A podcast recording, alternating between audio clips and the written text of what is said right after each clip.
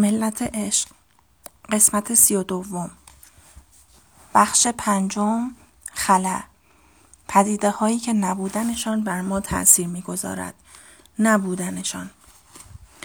سلطان ولد. قونیه سفر 644 بعد از ها صبح جمعه پدرم به اتاقم آمد. به نظر خیلی پریشان احوال می رسید. پای چشمهایش سیاه شده و گود افتاده بود. نگاهش جور دیگری شده بود. انگار شب اصلا نخوابیده بود. اما بیشتر از همه محاسنش اسباب حیرت هم شد. در عرض یک شب کلا سفید شده بود. گفت ولد پسرم خواهش می‌کنم کمکم کن. صدایش چنان بغزی داشت و چنان شکننده بود که جگرم آتش گرفت. دویدم زیر بغلش را گرفتم. امر امر شماست پدر عزیزم هرچه بگویید به روی چشم انجام می دهم. مدتی سکوت کرد. انگار زیر بار حرفهایی مانده بود که می‌خواست بزند. شمس رفته. ترکمان کرده. نمی‌دانستم چه بگویم. حیرت کردم. متاسف شدم. اما راستش به این هم فکر کردم که شاید اینطوری برای همه بهتر باشد. پدرم این اواخر خیلی دشمن پیدا کرده بود همهش هم به خاطر شمس. قبلا معتبرترین آدم این شهر بود. الان اما زیاد شده بودن کسانی که دوستش نداشتن و از او انتقاد می‌کردن. میترسیدم. می‌خواستم همه چیز مثل قبل بشود. شاید هم علایالدین حق داشت. اگر شمس از زندگیمان بیرون می‌رفت دوباره به آرامش قبلیمان نمی رسیدیم. پدرم طوری که انگار فکرم را خوانده باشد با نگرانی به صورتم نگاه کرد و گفت ارجمند است او خود من است. فراموش نکن. شمس و من هر شمس و من دو انسان جداگانه نیستیم. در اصل یکی هستیم. ماه یک روی تاریک دارد یک روی روشن. شمس روی سرکش من است. او جنبه آسی من است. کسی نمی بیند اما در هر اسیان او من هستم. سرم را تکان دادم. شرمنده پدرم شده بودم. مدتی سکوت کردیم. خواهش می کنم شمس را پیدا کن. البته اگر خودش بخواهد که پیدا شود برو بیاورش. به او بگو که در نبودش چقدر پریشان شدم. جمله هایش به پچ پچی هزین بدل شده بود. به او بگو که نبودنش عذابم می‌دهد. به پدرم قول دادم. گفتم شمس را هر جا که باشد پیدا می کنم و برمیگردانم. پدرم دستم را گرفت و با سپاس فشرد. نگاهم را دزدیدم. نمی‌خواستم نگرانی را در چشمهایم بخواند. در طول هفته کوچه های قونیه را گز کردم. سعی کردم رد پایی از شمس پیدا کنم در عرض این مدت هر که در شهر بود قضیه گم شدن شمس را شنیده بود هر کسی در مورد اینکه کجا ممکن است رفته باشد حدسی می‌زد و هرچه به دهانش میآمد می‌گفت در همان اسنا به گدایی جزامی برخوردم شیفته شمس بود. مرا با آدمهایی مثل خودش بی پناه و بی نوا و بی کس و کار آشنا کرد. همگیشان یک نقطه مشترک دارند. همگیشان یک نقطه مشترک داشتند. شمس در گذشته به کمکشان آمده بود. حیرت کردم.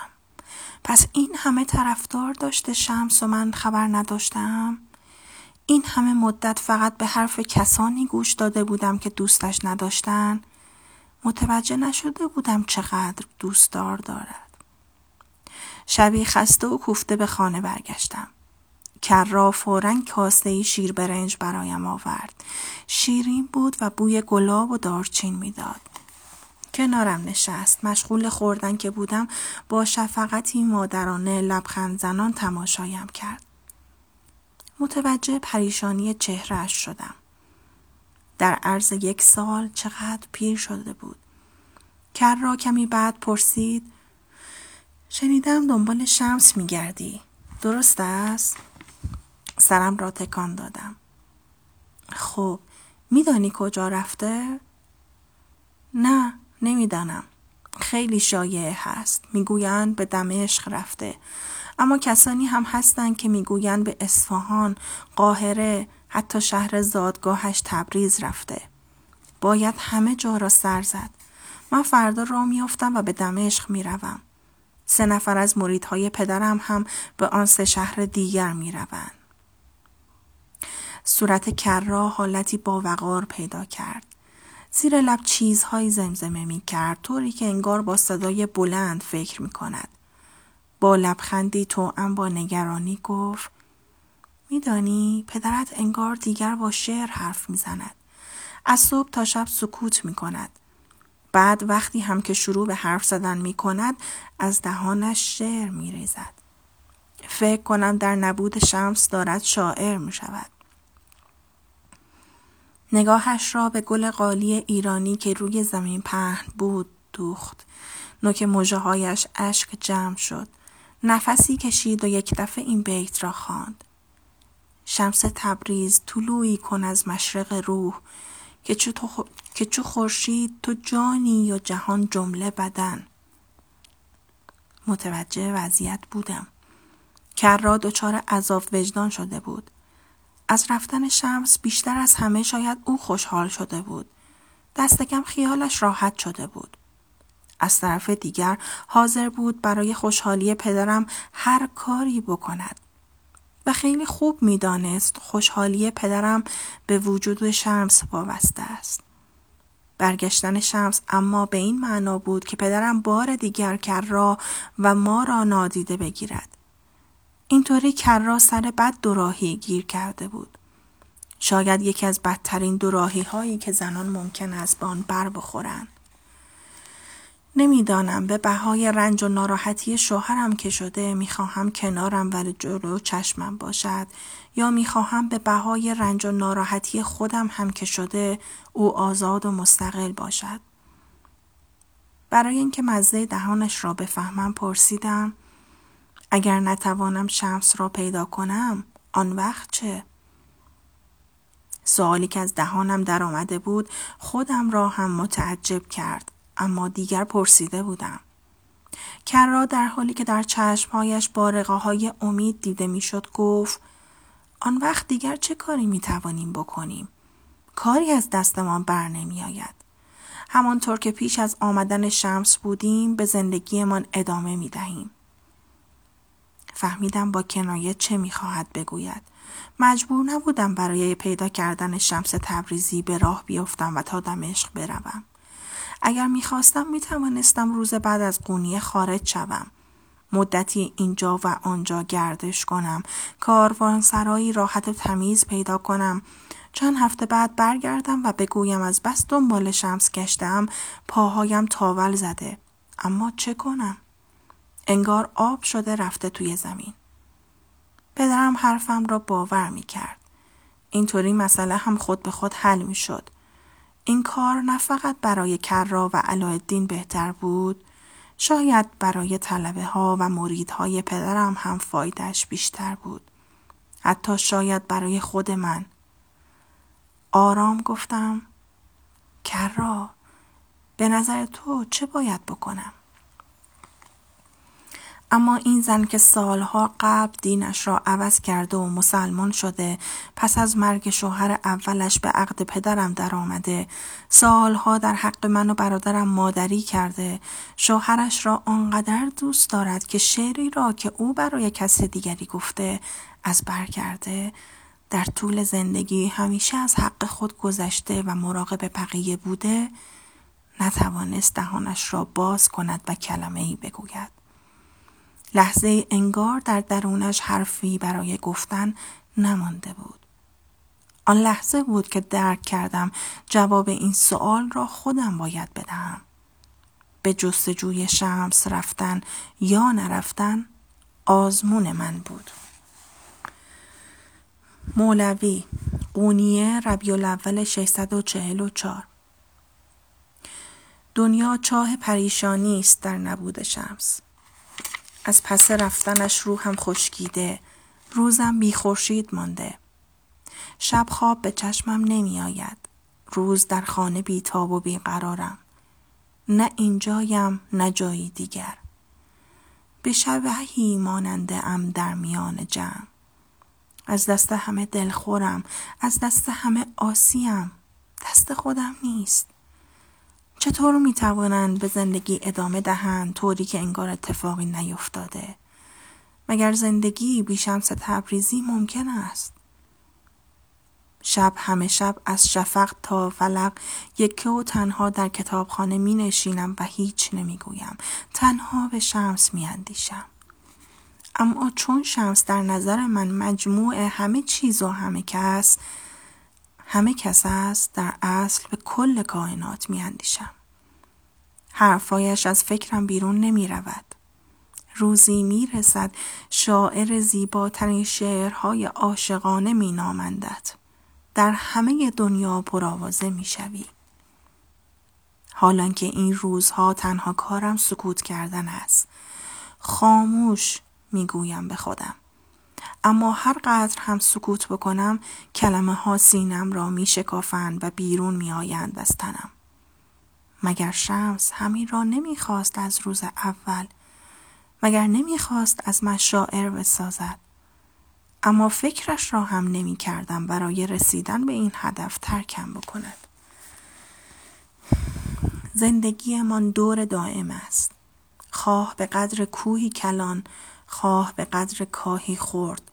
هر دشواری که بر ما وارد می شود هر ناراحتی که می کشیم در نقش کلی جایی و کار کردی دارد. مبارزه کردن شرط انسان بودن است. مگر نمی‌گوید کسانی را که در راه ما مجاهدت کنند به راه های خیش هدایتشان می کنیم. اگر در راه گذار از نفست در راه یکی و برابر دیدن همه در راه دوست داشتن آفریده به خاطر پر آفریدگار قدمی هرچند کوچک برداری مطمئنا پاداشش را می‌گیری.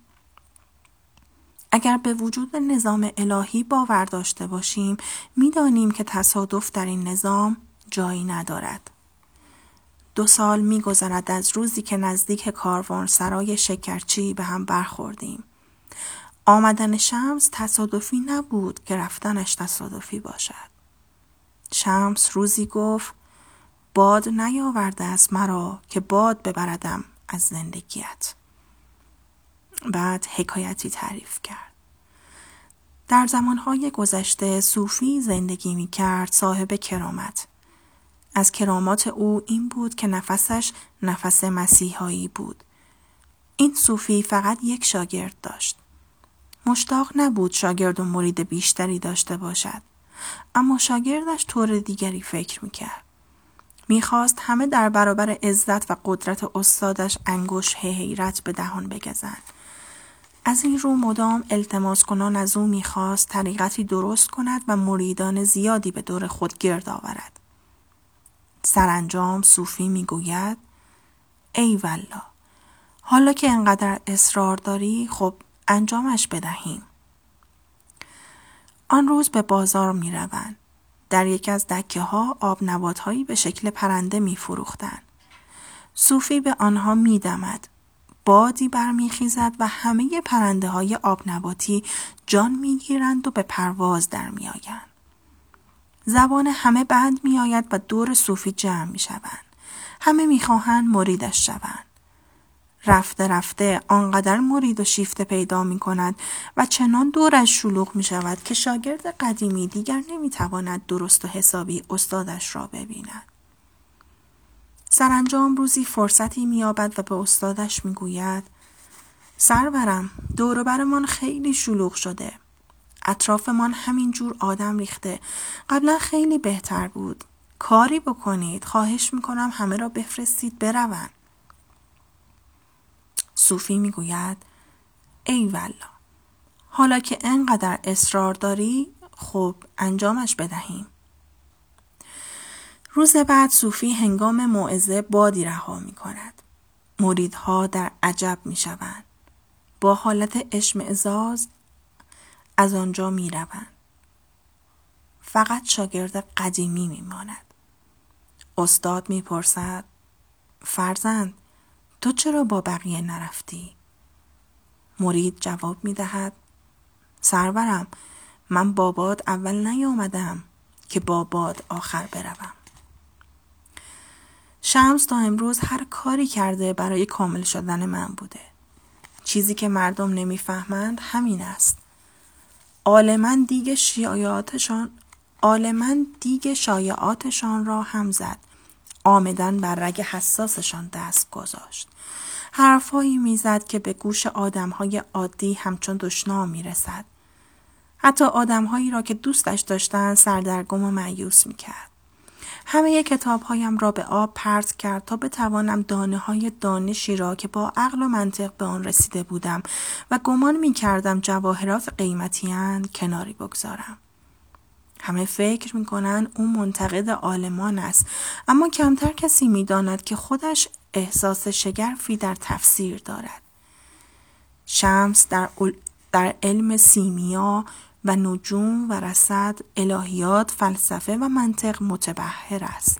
اما علمش را از چشمهای کور پنهان می کند جوهرش فقیه است اما مثل فقیر رفتار می کند شمس در خانه من را به روی روسبی تو به کار باز کرد مجبورمان کرد غذایمان را با او قسمت کنیم یادمان داد به شایعه ها گوش ندهیم و دشنام را با دشنام جواب ندهیم. مرا به میخانه فرستاد تا هم صحبت مستان شوم. یک بار خواست جلوی مسجدی که در آن موعظه می کنم دست گدایی به سوی مردم دراز کنم. برای اولین بار در عمرم خودم را جای گدایی جزامی گذاشتم. یک بار هم از چشم او نگاه کردم به این دنیای دون. این را هم فهمیدم که چگونه دیده می شود از جایی که گدا نگاه می کند. شمس مرا از شیفتگانم و از چابلوسانی که به آنکه خود متوجه شوم دوره هم کرده بودند و حتی از حکام حامیم جدا کرد و با پایین تنی لایه های جامعه آشنایم کرد. در سایه او آدمهایی را شناختم که اگر او نبود شاید هیچ وقت نمیشناختمشان. می گفت هرچی بوت میان فرد و رب است خواه شهرت خواه مقام و ثروت خواه تعصب بیجا هرچه سخت شده هرچه سنگ شده هرچه از عشق دور شده باید از جا به در آید می گفت باید محدودیت ها را از ذهن پیش باید محدودیت ها را از ذهن پیش ها را از دل پاک کرد تا همه بفهمیم یکی هستیم و برابریم. می گفت آنچه باید باقی بماند عشق الهی است. عشق الهی.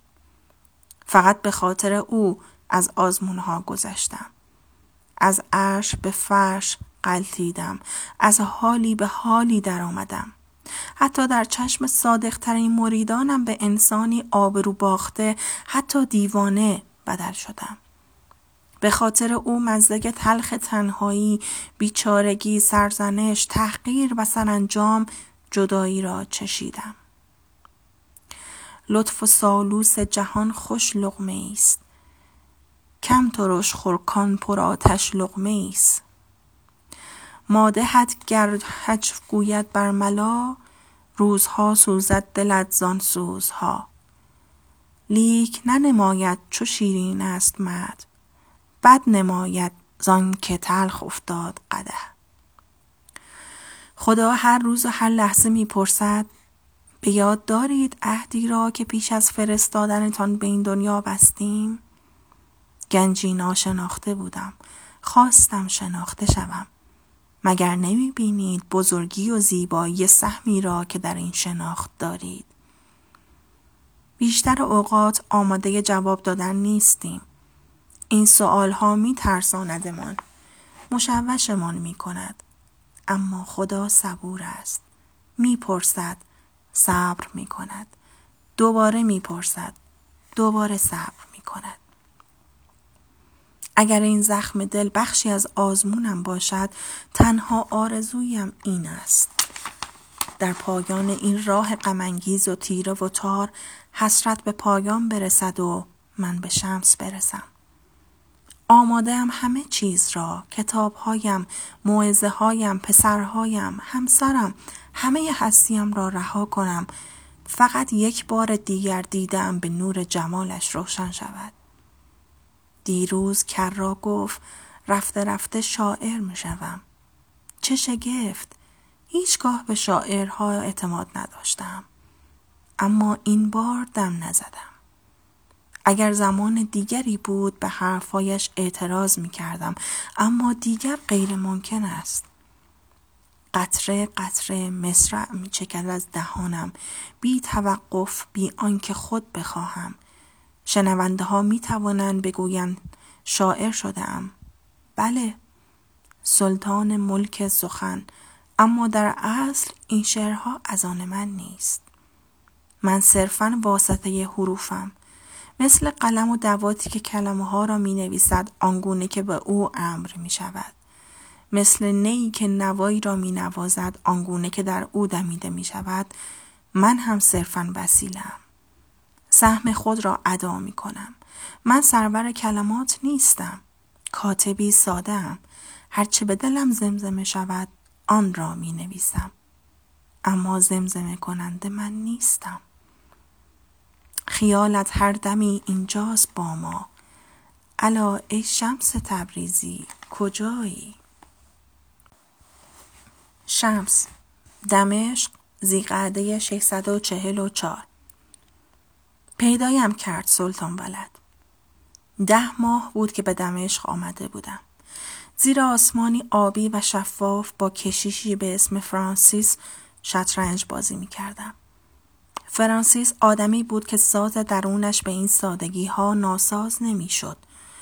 آرامش پس از تسلیم شدن را می شناخت و همه جانداران را به یک چشم می دید. به نظرم خیلی مسلمان تر از کسانی بود که اسم خودشان را گذاشتن مسلمان. اما نمی‌دانند اسلام یعنی چه و حتی احتیاجی نمی بینند در این باره فکر کنند. قاعده سی و چهارم. تسلیم شدن در برابر حق نه ضعف است نه انفعال. برعکس چنین تسلیم شدنی قوی شدن است به حد اعلا انسان تسلیم شده سرگردانی در میان موجها و گردابها را رها می کند و در سرزمینی امن زندگی می کند. روی صفحه شطرنج چند مهره باقی مانده بود. وزیرم را حرکت دادم تا شاه, فرانس... تا شاه فرانسیس را کیش بدهم. او هم با حرکت جسورانه رخش را جلو آورد. حسی درونی به من می گفت این بازی را می بازم. همان موقع که این فکر از ذهنم میگذشت سرم را بلند کردم و با سلطان ولد چشم در چشم شدم. گفتم چه خوب است که بار دیگر با چشم سر میبینمت. پس بالاخره تصمیم گرفتی دنبالم بگردی. خجالت زده لبخند زد. بعد خودش را جمع جور کرد. تعجب کرده بود از اینکه متوجه کشمکش درونیش شدم. اما چون مردی با شرف و راستگو بود حقیقت را انکار نکرد. بله به جای اینکه دنبال تو بگردم مدتی این برام ورگشتم. می‌خواستم پدرم را فریب بدهم اما پشیمان شدم. نمی توانستم به پدرم دروغ بگویم. سرانجام به دمشق آمدم. همه سوراخ زنبه ها را گشتم اما پیدایت نکردم. چرا خودت را از من مخفی می کردی؟ گفتم تو هم مردی درستکار دلنازک و خوش اخلاقی و هم فرزندی خوب. روزی رفیق خوبی برای پدرت می‌شوی. سلطان ولد سرش را با اندوه تکان داد.